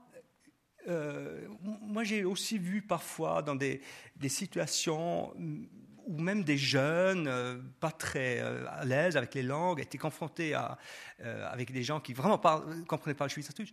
La plupart des gens finissent par faire l'effort quand même. Mais il faut un peu les obliger. Et puis il ne faut pas trop se laisser impressionner par ce premier, par ce premier refus. Et vous savez, par exemple, j'ai aussi fait Parfois, je me trouve dans des cénacles un peu euh, typiquement helvétiques, avec une majorité d'alémaniques, puis deux, trois romans, puis un tessinois, puis de plus en plus un français, euh, des allemands, puis ceci et ça. Et puis la discussion part en schweizerdeutsch. Et comme je suis moi-même euh, suisse-allemand, je suis à l'aise et je dis, écoutez, je pense que ce serait quand même bien qu'on parle Hochdeutsch ici. Et je me rends compte que les Suisses-allemands, si on leur dit, il y a des romans dans la salle, ils parlent tout de suite Hochdeutsch. Si on dit, il y a des Allemands, ils disent, oh, c'est pas pour les Allemands que je vais parler Hochdeutsch. C'est. Question ici. Vous avez parlé justement de, du clivage culturel et puis parfois de, du manque d'intérêt. Et c'est un peu comme si c'était euh, symétrique, mais je constate quand même une asymétrie dans cette, euh, cette, ce clivage. Je trouve qu'il y a plus d'intérêt du côté suisse alémanique pour la culture romande que l'inverse pour les raisons peut-être que nous venons de discuter, mais je crois qu'il y a aussi une question de mentalité. Et ça me frappe parfois parce que je trouve que pour les romans, euh, qui sont quand même une minorité, et parfois aussi euh, économiquement peut-être, euh, ils auraient beaucoup à gagner en fait, à avoir une, une, une, approche plus fluide de, de, de, de cet autre, autre bassin qu'est la Suisse alémanique. ici, a une un chômage relativement important. Je constate que les gens sont déjà réticents quand on leur dit qu'il faut peut-être travailler à Neuchâtel, c'est déjà un problème.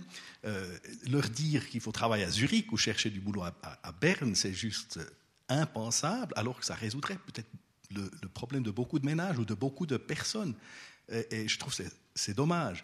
Et une manière de, de passer outre cette frontière ou ce manque d'intérêt serait les échanges linguistique au niveau de l'école. Et là, j'ai l'impression, je ne connais pas les chiffres, que c'est en train un peu de se perdre parce que euh, à l'époque, en tout cas en Suisse alémanique, c'était de très bon ton, et je crois que c'est encore aujourd'hui le cas, de faire un cours de langue ou un séjour linguistique une fois dans le parcours scolaire en Romandie. Je ne suis pas sûr que c'est le cas dans la même mesure dans l'autre sens. Et je trouve que c'est dommage parce qu'on aurait beaucoup à gagner, je trouve, en, territoire roman, d'avoir plus de fluidité avec, euh, avec la Suisse et l'alémanique, notamment pour des raisons économiques. Mm-hmm. Alors, il y a, il y a deux éléments. Je, commence peut-être sur le premier. Je regrette aussi, bien sûr, que les romans, ou une partie des romans ne s'intéressent pas plus à la Suisse allemande, mais comme Suisse allemand, je suis un peu mal à l'aise euh, de le dire. Je, suis très content que vous, le disiez. Ah oui, bon. Quelque part, je me dis euh, parfois, euh, nous qui sommes majoritaires, c'est comme d'abord nous qui devons faire un effort. Mais disons, je trouve aussi que les romans devraient s'intéresser davantage à la Suisse allemande. maintenant, concernant les échanges, alors, je dirais, sur le plan de l'école, euh, il se passe pas mal de choses, je dirais. Les échanges se passent. Le grand problème, c'est qu'autrefois, les échanges ne passaient pas tous par l'école. Hein. il y avait le phénomène du, du donc il y avait des jeunes filles qui, allaient en, Suisse romande, euh, euh, des petites. des jeunes filles, souvent de la campagne alémanique. Il y avait il y avait l'échange chez les paysans, il y avait les apprentis. Donc ce n'était pas uniquement l'école euh, qui, organisait ça, c'était la société civile en quelque sorte. Aujourd'hui, toutes ces, belles traditions sont perdues, puis maintenant c'est l'école qui doit euh, en quelque sorte euh, prendre le relève tout seul, et ça, ça ne fonctionne pas. Maintenant, je trouve aussi qu'on on devrait faire beaucoup plus. il se passe des choses, il y a des enseignants qui ont immense engagement, beaucoup d'énergie et tout.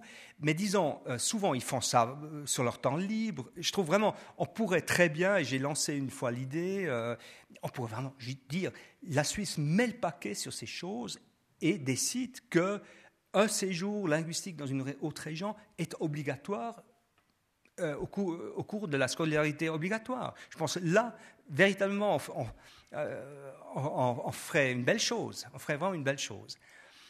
Euh, sur la question, par exemple, de l'apprentissage des langues, je trouve qu'il se passe des choses intéressantes, notamment dans le canton de Châtel. Je trouve qu'il y a maintenant un, système qui se met en place euh, euh, où on échange les, élèves, ou aussi avec des, des langues euh, des cours euh, donnés en allemand. Donc là, il se développe des choses et puis euh, l'intérêt d'ailleurs des, parents, des élèves est extrêmement grand. Mais je trouve encore une fois le grand problème, c'est tout ça, c'est des initiatives extrêmement méritoires, mais basées sur, sur le côté freiwillig. Et souvent, les enseignants, ils ils ne sont pas vraiment récompensés pour ça. Donc ils, se disent, tiens, je dois encore faire ça à côté de tout le reste. Alors que je trouve que là, on devrait aussi euh, euh, vraiment mettre le paquet. Et puis, et puis par exemple, euh, peut-être aussi pour les enseignants, il faut que dans les curriculums, on reconnaisse ça comme, comme une chose importante peut-être la crise économique qui, qui n'est pas là en Suisse, mais, mais, il y a comme un, début un peu de, de, nouvelles difficultés, peut-être amène peu à peu les jeunes à, faire l'effort, parce qu'ils euh, parce qu'ils se rendent compte que c'est un immense avantage, euh, comme sur le marché du travail, d'avoir des langues. En tout cas, c'est ce que rappelait François Grain. Il disait l'allemand, euh, on, a fait le constat que ça permet de gagner plus. un Suisse roman, disons. Euh, vous avez évoqué le rapport des Suisses allemands euh, avec l'Allemagne. Est-ce que vous pourriez donner quelques clés de compréhension euh, sur le rapport des romans avec la France quand je pense à tout l'arc, depuis la Joie en passant par Genève jusqu'au Valais, ça m'intéresserait d'avoir votre, vos idées. ce serait un, beau sujet pour une autre conférence. Disons, à la base, on pourrait dire que les relations de la Suisse romande avec la France sont plus simples que euh, les relations de la Suisse alémanique avec l'Allemagne. On peut aussi déjà dire les romans parlent quasiment la même langue euh, que les Français. Euh, quasiment. Il y a des différences, mais c'est plutôt des différences d'accent et tout, et, d'utilisation de la langue, mais, c'est comme plus proche que le suisse allemand et le Hochdeutsch. On peut aussi dire que dans les relations entre Suisse romande et France, il n'y a pas eu les traumatismes euh, comme entre l'Allemagne et la Suisse allemande, surtout avec le nazisme. Il n'y a jamais eu. Euh, bon, la France a plusieurs fois occupé euh, la Suisse, notamment à l'époque napoléonienne, mais c'est comme 200 ans, donc on a un peu oublié ça. Donc je dirais, d'une certaine façon, les romans semblent plus proches de la France que les alémaniques l'Allemagne. Mais j'ai comme l'impression que cette impression aussi un peu trompeuse, parce que euh, à la base, je vois comme que les romans ont une culture extrêmement différente de la France. D'ailleurs, il faut comme rappeler que la, Suisse romande, et ça, en Suisse romande, parfois on ne sait pas, la Suisse romande n'a jamais fait partie de la France. Euh, la, Suisse romande, historiquement, a plutôt fait partie d'une sorte de, monde intermédiaire, hein, euh, franco-provençal, mais n'a jamais fait partie euh, de la France, si on fait exception justement de l'occupation française du Jura Nord, enfin, et de Genève notamment, et puis pendant l'époque napoléonienne. Mais je dirais, il y a comme des attitudes culturelles qui sont très différentes, ça me frappe beaucoup. Il faut comme je pense comme la religion, la confession joue un rôle important. Il faut comme euh, pas oublier que la majorité de la Suisse romande est protestante et, euh, la réforme au XVIe siècle euh, a détaché la Suisse romande encore davantage de la France et l'a rapproché des, des Suisses allemands. D'ailleurs, juste une petite parenthèse, parfois les gens ne savent pas, mais le terme huguenot vient de Eidgenossen. Les huguenots étaient le parti en France qui, euh, était réformé et, qui, lorgnait du côté des, Suisses, parce que euh, de Zurich, de, de, Berne, de Bâle. Euh, en plus, je vois que les, romans, encore une fois, ont le même attachement aux valeurs suisses, notamment une sorte de méfiance par rapport au côté pompeux, verbeux, en fait, toutes ces choses-là. Euh, on, voit très bien que quand les romans parlent des Français, parfois, ils utilisent exactement les mêmes termes que les Suisses allemands par rapport aux Allemands. C'est des grandes gueules, et puis trucs chauds. Hein. Et maintenant, il y a encore un nouveau phénomène. C'est comme la France, je dirais, la France dans les années 80 était comme une France qui se portait bien. Il y avait des grandes figures, il y avait Mitterrand, il y avait Delors, c'était des grandes figures aussi dans l'Union européenne. C'était une France aussi qui, qui était euh, un modèle, euh, pas pour tout le monde, mais je veux dire, c'était un pays euh, qui avait aussi une technologie intéressante, le TGV, Airbus, enfin toutes ces choses-là. Maintenant, la France, comme depuis 10-15 ans, est comme dans une, une petite forme, il faut bien le dire. et au fond, curieusement, là aussi, c'est bon pour la cohésion de la Suisse. Parce qu'au fond, euh, maintenant je vois euh, comme des romans dire oui, bon, les Suisses allemands, vous êtes comme ci, vous êtes comme ça, mais enfin, économiquement, ça marche. Je veux dire, euh, aller, oui, du côté de la France, c'est comme actuellement pas très attractif. Donc voilà, je, en quelques mots, mais je trouve que c'est un rapport extrêmement intéressant aussi. D'autres questions? Sont J'aimerais vous demander si entre les Suisses allemands et les Suisses romans, il n'y a pas une vision différente du rôle de l'État. Je pense par exemple à l'assurance maladie, à la poste, à Swisscom, euh, euh, etc. Euh, je peux répondre que par oui. il y a un chapitre dans mon livre sur les votations fédérales. Alors, je ne parle pas de toutes, mais j'ai dégagé trois dimensions qui différencient la Suisse allemande de la Suisse euh, romande régulièrement. Trois choses. Premier, c'est le rapport à l'extérieur, euh, donc politique extérieure, Europe, toutes ces questions-là. L'autre chose, c'est l'État. C'est le rapport au service public, c'est le rapport aux assurances sociales. Je dirais d'une façon un peu caricaturale, on pourrait dire en Suisse romande et aussi en Suisse euh, italienne, euh, on attend de l'État c'est un peu comme une grande maman. Hein, voilà. Euh, les Suisses allemands, ils voient un peu l'État comme un père. euh, voilà, il, doit défendre, voilà, défense nationale, etc. Pour le reste, on s'occupe. Tandis qu'en euh, Suisse romande, mais pas seulement, il y a aussi une partie, bien sûr, de la Suisse allemande, Bâle, etc. On voit l'État comme un État social qui s'occupe, qui, qui, prend en charge et tout. Euh, donc on attend beaucoup plus de l'État. On, le voit aussi comme, comme un régulateur des rapports, beaucoup plus qu'en en Suisse allemande. Euh, donc vous avez tout à fait raison. Euh, ce rapport à l'État réapparaît très régulièrement dans, les Röstigraben. Et je dirais même dans le, week-end passé, dans cette votation sur la radio-télévision, il, il s'agit aussi quelque part de service public. On voit aussi que les, romans sont attachés comme un État solidaire, un État fort, un État euh, service public, alors qu'une partie des Alémaniques, je dis bien une partie, euh, est plutôt attaché à l'idée d'un État light, hein, un État qui, euh, qui s'occupe uniquement de ce que les privés ne peuvent pas prendre en charge. Est-ce que cette opposition, se, comment dire, ça se superpose ou est, est liée à une opposition politique gauche-droite. Et oui, partiellement, bien sûr, bien sûr, bien sûr. et puis, alors, toute la question est de savoir où est la poule et où est l'œuf hein. Est-ce que c'est parce que la gauche est plus forte en Suisse romande qu'elle oui, vote plus social ou est-ce que c'est euh, l'inverse? Euh, Peut-être je peux juste encore ajouter un, petit élément, mais c'est plus euh, un, élément de réflexion qu'une affirmation euh, claire et nette. Je me demande si l'immigration ne joue pas un rôle aussi. C'est-à-dire la structure de l'immigration est assez différente en Suisse romande et en Suisse allemande. Ici, il y a comme une forte immigration italienne, portugaise, donc latine, et, je, connais ça de ma propre famille. Euh, on a une vision de l'État, euh, encore une fois, l'État social. Je prends un petit exemple. Il y a deux jours, le temps, non, le matin, normalement je ne regarde pas le matin, mais j'étais euh, au bistrot, j'ai regardé. Le titre, c'était Berne ne, rembourse pas le burn-out. Berne ne rembourse pas le burn-out. Ça, c'est pour moi le rapport à l'État latin. C'est ces salauds à Berne ne remboursent pas le burn-out. Moi, comme alémanique, je me dis, attends, mais les assurances sociales, c'est nous. Je ne, sais, pas, peut-être c'est bien de rembourser le burn-out, mais en tout cas, il y a une question. Mais, comme en italien, ah, est, hein, euh, là, je pense effectivement, euh, encore une fois, une caricature. Pour le latin, l'État, c'est les autres.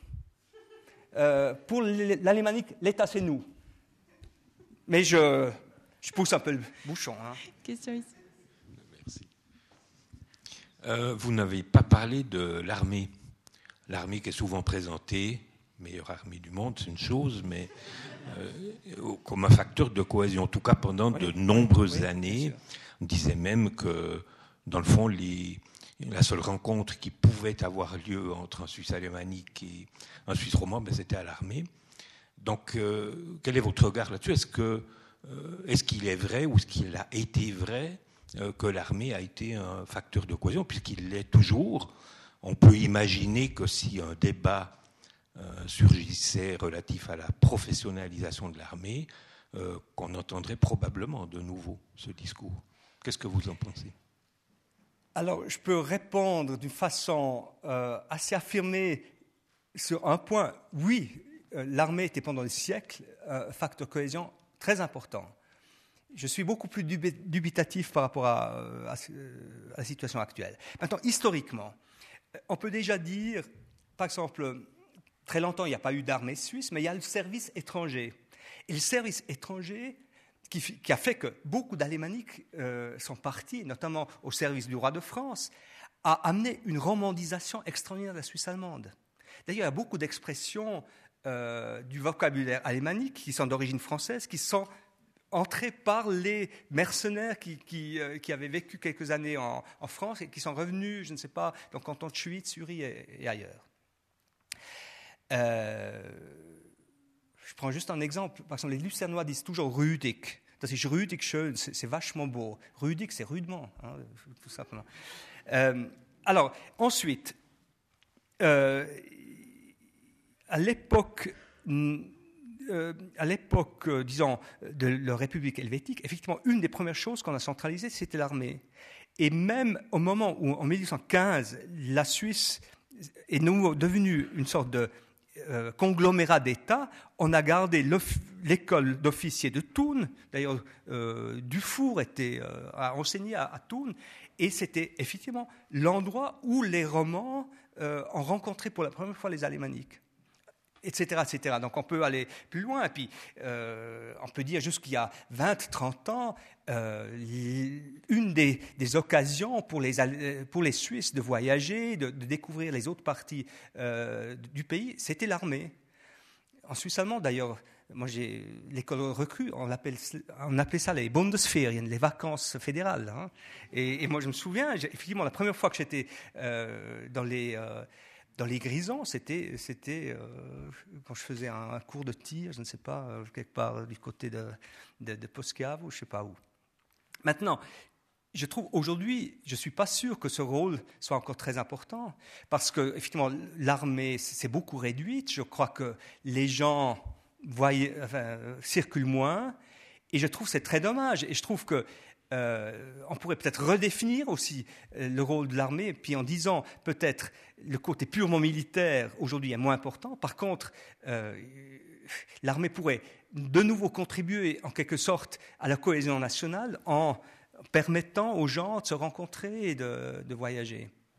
Alors, ce que je voulais encore dire par rapport aux votations fédérales, effectivement, j'ai oublié de dire, quand j'ai répondu à la question de monsieur, par rapport à l'État, une des dimensions aussi, on voit qu'il y a toujours des différences entre Suisse allemande et Suisse romande.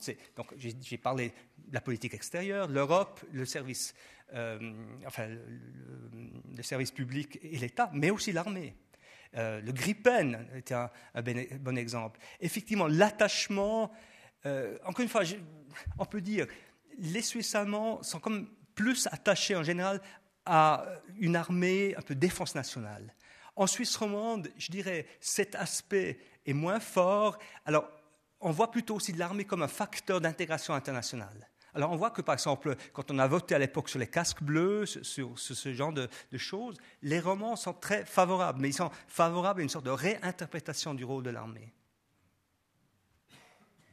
Par rapport à, vos réponses sur l'armée, j'aimerais dire euh, deux petites choses. Quand vous disiez d'un service peut-être moins militarisé, mais qui permet d'aller dans le sens de la cohésion nationale, peut-être que le service civil pourrait aller dans ce sens-là. Et l'autre chose aussi, je trouve que cette question est, tout à fait juste et intéressante, mais il y a quand même un présupposé dont je viens prendre conscience, c'est qu'on dit voilà l'armée a fait la cohésion de la Suisse, mais l'armée quand même, je n'ai pas les chiffres, mais à 95%, ce sont des hommes. Et je trouve intéressant qu'on dise la cohésion nationale repose sur les hommes, alors qu'on sait quand même que les femmes ont un talent de relation euh, parfois un peu plus important que chez les garçons. Donc voilà, c'est juste en passant. Madame Borb ne contredira pas avant de passer à la dernière ou avant-dernière question. Merci. On croyait être féministe, mais le, naturel revient au galop parfois. Hein. c'est très... Euh, un des aspects de la, question des langues semble être assez répandu hors de Suisse aussi. J'apprenais il n'y a pas si longtemps que dans un pays comme l'Angleterre, on commence à évaluer l'impact économique de l'incapacité linguistique des Anglais face au monde. Le monde entier parle anglais, donc c'est notre langue, donc ça suffit. Eh bien non, ça ne marche pas.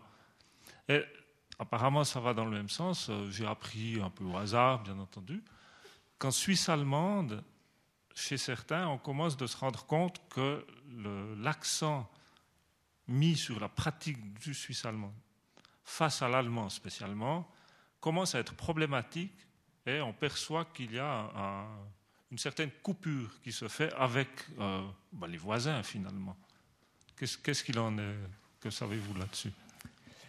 Bon, sur la première partie de votre intervention, c'est vrai qu'en Angleterre, on se on s'alarme à cause du monolinguisme euh, des, Anglais. il y a des, rapports euh, étatiques qui, disent euh, que ça devient un vrai problème. Alors, encore une fois, comme grain, je pense que la Suisse devrait absolument développer la ressource multilinguisme.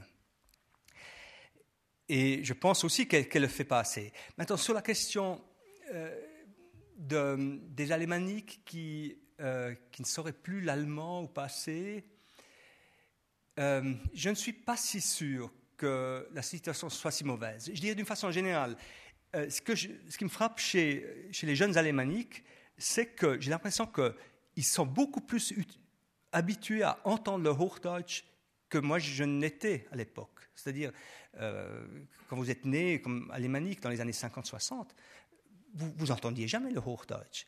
Ça a complètement changé avec la télévision. Et tout à coup, euh, aussi le- les matchs de foot, la Bundesliga et tout, les, les jeunes entendent. euh, j'ai vu ré- récemment, j'étais en, en Suisse allemande, j'ai vu deux enfants jouer ensemble. C'est des petits alémaniques et tout à coup, l'un dit Feuer, Feuer, Hochdeutsch, pas Fur. Mais tout simplement parce que Feuer, il a entendu euh, à la télévision. Donc, disons, en tout cas sur le plan oral, je ne suis pas sûr que les alémaniques aujourd'hui ont plus de peine avec le Hochdeutsch quand il, le faut, quand ils sont obligés, hein, qu'à l'époque. Maintenant, pour l'écrit, c'est évidemment une- autre question. Euh, il est vrai, je veux dire, bon, moi je ne suis pas enseignant, mais, euh, il semble que, d'une façon générale, les jeunes ont plus de peine à écrire, bien sûr, font plus de, euh, plus de fautes, s'intéressent moins à l'orthographe, c'est bien connu. Mais il est clair aussi, je- je- on voit ça très bien en Suisse allemande, les jeunes avec le SMS, d'une certaine façon, on pourrait dire le SMS, euh, c'est le retour de l'écrit. Il y a quelque chose d'intéressant là-dedans. Aujourd'hui, les, les jeunes écrivent nouveau euh, au lieu de seulement tchatcher. Mais euh, quand ils écrivent les SMS, c'est souvent en Schweizerdeutsch. Alors c'est vrai que je pourrais m'imaginer qu'il y a des, petits alémaniques qui ont vraiment beaucoup de peine à, ne serait-ce euh, euh, d'éc- d'écrire dix lignes correctes en Hochdeutsch. Encore une fois, pour le parler, je ne suis pas si sûr que la situation soit en train de s'empirer. Elle n'est peut-être pas excellente, hein, euh, parce que les, les, Suisses allemands ont de la peine avec le Hochdeutsch. Parce qu'encore une fois, il y a un cercle vicieux. Moins on le parle, moins on sait, moins, plus on évite de parler, etc. Donc euh, ce problème existe. Euh, juste encore une petite chose. Vous savez qu'en Suisse allemande, on a voté dans plusieurs cantons sur le Hochdeutsch, le Schweizerdeutsch dans le Kindergarten, etc. C'était souvent des initiatives lancées soit par l'UDC, soit par des partis évangélistes, etc. Donc, par exemple, dans le canton d'Argovie, on a, euh, on a voté pour l'utilisation du Schweizerdeutsch dans, dans un Kindergarten. Mais je peux vous dire, c'est du pipeau. Moi, j'ai une, nièce qui est euh, euh, enseignante d'école primaire. Et j'étais une fois dans sa classe pour, euh, accompagner, pour l'accompagner dans une excursion. et je me suis rendu compte que dans cette classe, il y avait des enfants. Évidemment, il y a 30 enfants, 20 langues différentes, deux, trois euh, Schweizerdeutsch, mais aussi des Allemands, des enfants qui parlaient allemand entre eux. Et je voyais très bien que si vous voulez vous, vous faire entendre, vous ne pouvez pas dire Schweizerdeutsch Hochdeutsch. Vous passez de l'un à l'autre, enfin, vous vous débrouillez euh, d'une façon ou d'une autre. Donc, on me dit que euh, on a beau voter sur euh, l'interdiction du Hochdeutsch au kindergarten, l'obligation d'utiliser Schweizerdeutsch, tout simplement, ça ne marche pas. C'est peut-être l'écart entre la représentation roman, allemand, euh, suisse-allemand, et, et- et en fait, c'est comme si on n'avait pas intégré dans ces représentations l'impact de la migration aussi par rapport à ces réalités-là. Mais, mais ce qui est très intéressant, c'est que la migration suisse-allemande a des effets contradictoires. Euh, parce que, euh, autrefois, dans les années 60, il y a eu tout un courant chez les enseignants, un courant un peu euh, 68 art, euh, qui voulait utiliser le Schweizerdeutsch. Parce qu'ils disaient le Schweizerdeutsch, le Hochdeutsch en quelque sorte, défavorise les enfants euh, des milieux euh, populaires, etc. Enfin, les, les- enfants d'ouvriers, etc. De nos jours, c'est plus aussi simple parce que, évidemment, les ouvriers sont plus suisse-allemands, mais italiens, kosovars, etc. Et on voit que les enfants de l'immigration, parfois, se débrouillent très bien en Hochdeutsch. Alors, à la fois, ils parlent Schweizerdeutsch, et parfois, ils parlent, par exemple, dans ce Schweizerdeutsch incroyable qu'on appelle le Balkandeutsch. Hein, euh, c'est intéressant, comme chez les jeunes en Suisse romande, il y a un peu cette, cette, cette tchatch euh, imiter des beurs, et puis voilà, puis euh, mon, gars, etc. Cette façon de parler des, euh, petits romans, hein, euh, un peu comme les, comme les jeunes de Marseille. En Suisse allemande, il y a un pendant qui est le Balkandeutsch. Alors tout à coup, les petits Suisses allemands commencent à parler comme le Kosovar euh, de sa classe. Euh, c'est une, langue nouvelle, un peu une, sorte de jargon. Alors, encore une fois, euh, on constate qu'il y a parfois des, enfants turcs, etc., qui parlent beaucoup mieux Hochdeutsch que, que les petits Suisses mais parfois pas. Hein, parce qu'il y a aussi, bien sûr, il y a aussi le cas du petit enfant érythréen qui, est arrivé à, euh, à Sainte Margrethen et qui commence un peu à baragouiner un peu de Schweizerdeutsch, auquel on ne peut évidemment pas demander maintenant de parler Hochdeutsch. Donc, au fond, moi je trouve il faut une communication à géométrie variable et puis euh, on peut on peut pas, il ne faut pas politiser, idéologiser les, choses.